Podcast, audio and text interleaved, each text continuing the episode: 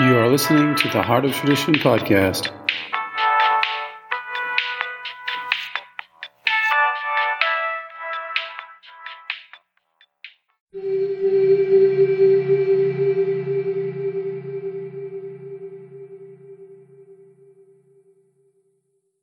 Friends within. In the modern world, the silent war against bacteria has been culturally accepted. Walking through the grocery store, we see aisles full of antibacterial products. We find rampant antibiotic use. We are hard put in many areas to find fermented foods. The fifth kingdom is under attack, but what is even more worrying is that human beings cannot live without bacteria. Diseases of the digestive tract increase exponentially each year, and it's the number one cancer in France.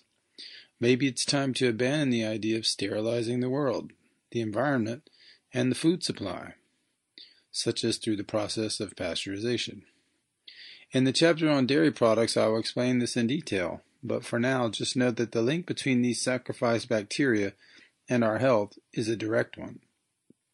Before the days of refrigeration, the preservation of food was the same everywhere: lactofermentation.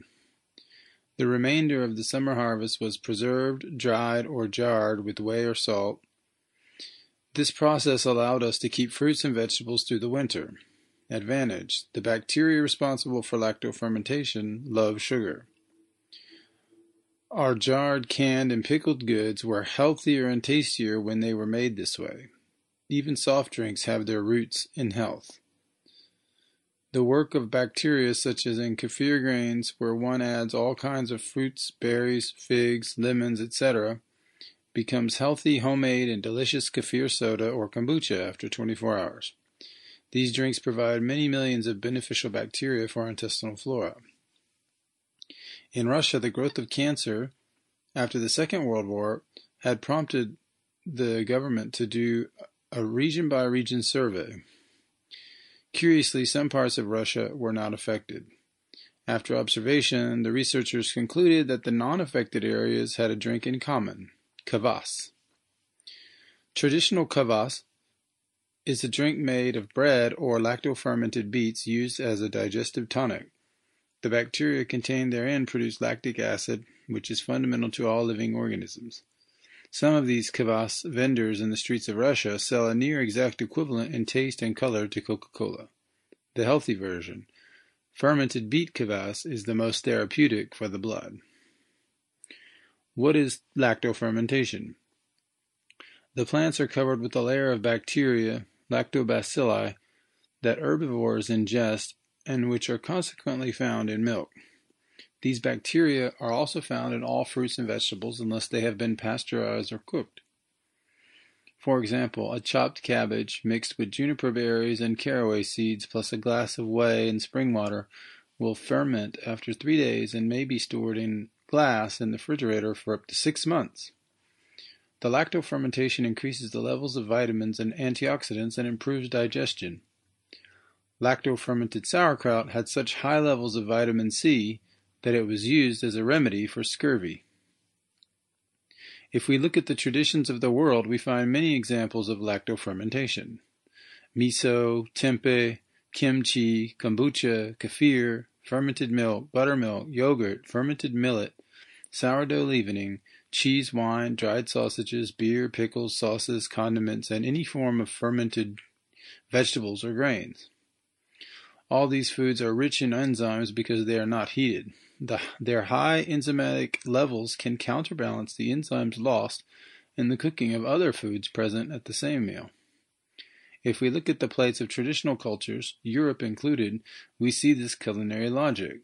Pickles are eaten with hams and dried meats, cheese and wine — the wine had a lower alcohol content in earlier times — sausage and sauerkraut, meat and condiments, vinegar dressings, mustard on the table, and enzyme-rich raw honey for digestion. The lactobacilli are noble defenders of our digestive tract. They digest the sugars and multiply to produce even more lactobacilli, and thus improve digestion. At the same time, they lower the level of sugar circulating in the body, which is another big problem today. The lactobacilli are living probiotics, but without the high price. A small shot of raw, fermented, and unpasteurized cabbage juice has more power than most store-bought probiotics and does wonders for the transit, especially in conjunction with fibrous foods such as raw fennel or cooked heirloom root vegetables. They play an important role in regulating the pH in the digestive tract by creating an environment that discourages infections and other parasites. This is logical since conservation is based on the same principle. To conserve correctly, we need an environment that limits the harmful microbes and promotes beneficial microbes. This will result in a living flora, which will preserve itself naturally. The outside world reveals how our inner world works. So fascinating that the word alchemy came from observations that the Greeks had made while observing the phenomenon of fermentation. They discovered that it was not the same as alcoholic fermentation. It was an estuary of enzymatic life, and nutritionally it gave physical and mental strength. The Eskimos learned through trial and error that fermented bacteria-infested meats gave their sled dogs nearly twice the energy as raw meat. It is the same for us. This humble warrior of the underworld is unfortunately under attack, with Pasteur and his idea of focusing on bacteria and not on the inner terrain. We have accepted a half-truth. This has moved us away from the real issue, our biological terrain and its symbiosis with nature, not the invisible war against microbes. Bacteria are there to clean and break down the waste and toxins that the body cannot break down alone. Bacteria, and even viruses, are like needed scavengers or solvents, which break down different types of toxins. Seen in this light, bacteria are our assistants. Not too long ago, we had soap, lemon, baking soda, and vinegar to clean the house. Today, there are hundreds of harmful antibacterial cleaning products, even organic, which reduce our resistance by destroying good bacteria as well.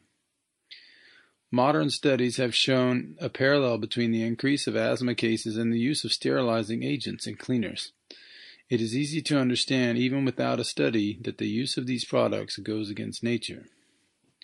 Not to mention antibiotics and their role in the elimination of beneficial bacteria. Unfortunately, their use is now commonplace when they should be limited to emergency situations only. A poignant example, which questions the value of antibiotics, is that before antibiotics, we had only 4 types of rheumatic disease. All rheumatic diseases are caused by the proliferation of Staphylococcus aureus. At present, we have over 100. The anti-symptomatic and polypharmaceutic approach of modern medicine tries to convince us that without symptoms, we are healed, when in fact the misunderstood disease just escapes further into the body and tissues to return even more virulent down the road. Add to that the pasteurization of cheese, milk, butter, fruit juice, frozen products, almonds, and even honey, which is often heated and loses all its enzymatic power. One wonders if the irradiation of our spices, a technique increasingly being used today, is also for our security. If sterilization continues to define us in this modern world, it is likely that it is we who will become sterile in the end. Without a flexible mind, there can be no change of direction. All that is rigid is dead. All that is flexible is alive. If everything is sterilized, pasteurized, and processed, the beneficial microbes that constitute the outside world will be absent from our internal flora. We need the help of this magnificent army if we are to survive. Imagine if every soft drink was replaced by the healthy kombucha version with vanilla and ginger, sparkling and full of life. If our condiments and pickles foods were alive. If our bread was made with homemade sourdough, making the minerals bioavailable, unlike yeast, which makes digestion and assimilation difficult. If we ate more fermented vegetables and roots, which are more digestible and rich in enzymes. If the natural flora of our dairy products was left intact. This would do wonders for our digestion.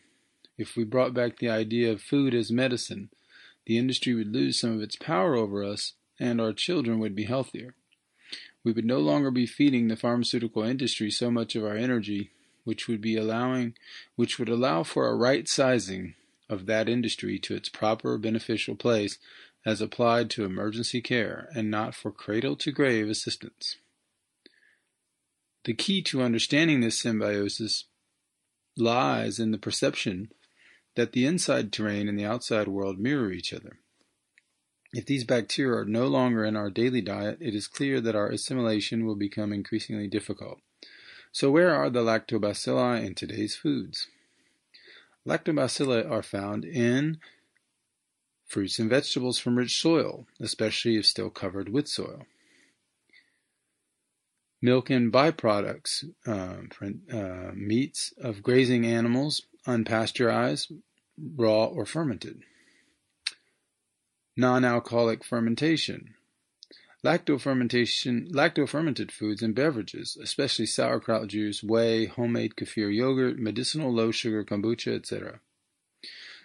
Traditional, unpasteurized, unfiltered condiments and sauces. Fresh sourdough leavening. Specialty foods, such as fermented meats. Today, our vegetables are often packaged, cleaned with acid in order to lure the consumer, and placed under halogen lighting at the supermarket. They come from magnesium-depleted soils and are often bland. Even our condiments today are pasteurized. Our dairy products were once abundant in beneficial bacteria, as all the grazing animals fed on pasture. Unfortunately, today's cattle are often fed primarily with dry grain, silage, rapeseed, canola pulp, GMO corn, processed soybean pulp, or powders, which are low in enzymes and beneficial bacteria. And even if a cow managed to escape and ate 100% the natural way, we would pasteurize the milk anyway. It is easy to realize that these lactobacteria are absent from our tables. And that's a shame, because without awareness of the symbiosis of this microcosm, we live without an inner layer of great importance. Make peace with the bacteria to keep our intestines from becoming ghost towns overrun by lawless bandits. Proper boundaries and the actions needed to maintain them, in this case healing our intestines, can only be found through clear observation of the problem. Many cultures made use of fermented meats, from the Scandinavians buried in rotting shark meat, to lightly fermented Renaissance fowl and game, to the millions of real-life survival situations in the world predating refrigeration. There is even a term for this type of meat called high meat, which is raw and fermented. It smells awful, but has been used to heal the gut, sometimes ending a prolonged physical state of depression, and also leading to a type of euphoria that lasts for days, with subtler effects that last for weeks. Even our cats and dogs seek out this pungent odor in the environment to help recolonize and heal their own intestinal flora, which has been damaged by vaccines. Even quality meats at specialty butcher shops have been lightly fermented and slow-aged before sale.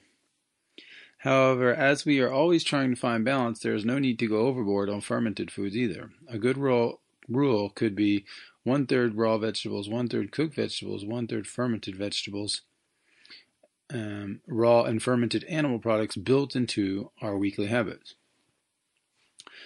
Bacterial homeostasis can take months to years to rebuild.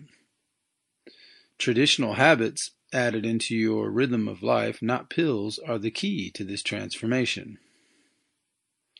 If you experience acidity, this can be confirmed by either saliva pH strips, by sensing greater acidity in everyday foods, by having a reaction to acidic foods, by experiencing canker sores, or by bleeding gums in the mouth. If this is the case, then you may need to reduce your quantity of acidic foods or even fermented foods for a while. Bread is fermented by sourdough, but it is then cooked, which finalizes the fermentation. I only eat a very small amount, if any, of fermented condiments per day, but it took me a long time to build up a healthy and stable gut symbiosis. Fermented drinks such as kombucha can heal the kidneys over many years of drinking it, and it is a wonderful local remedy. Kombucha allows the spirit, pneuma, to enter into the water through the process of fermentation, creating a water with less surface tension, more permeability, and thus more wet and more thirst-quenching, giving a free energy boost to the organs and causing less strain.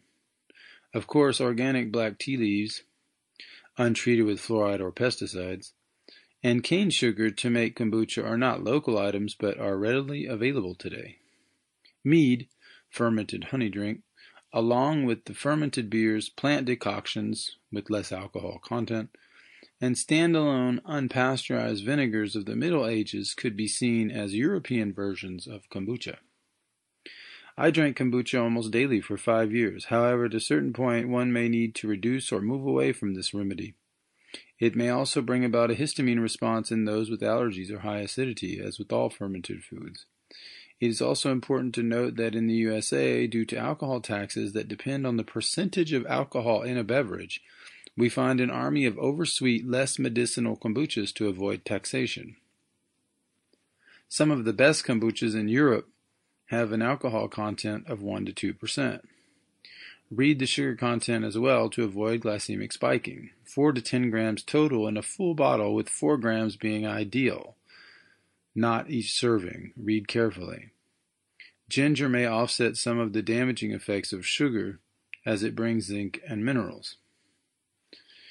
You may also make kombucha yourself, if needed, for a therapeutic kombucha which does not cause blood sugar spiking or trigger insulin. Usually, homemade kombucha contains more acetic acid and has a more vinegary taste without much sugar. This type of kombucha is preferable, yet on a weekly or biweekly basis, not every day, for me.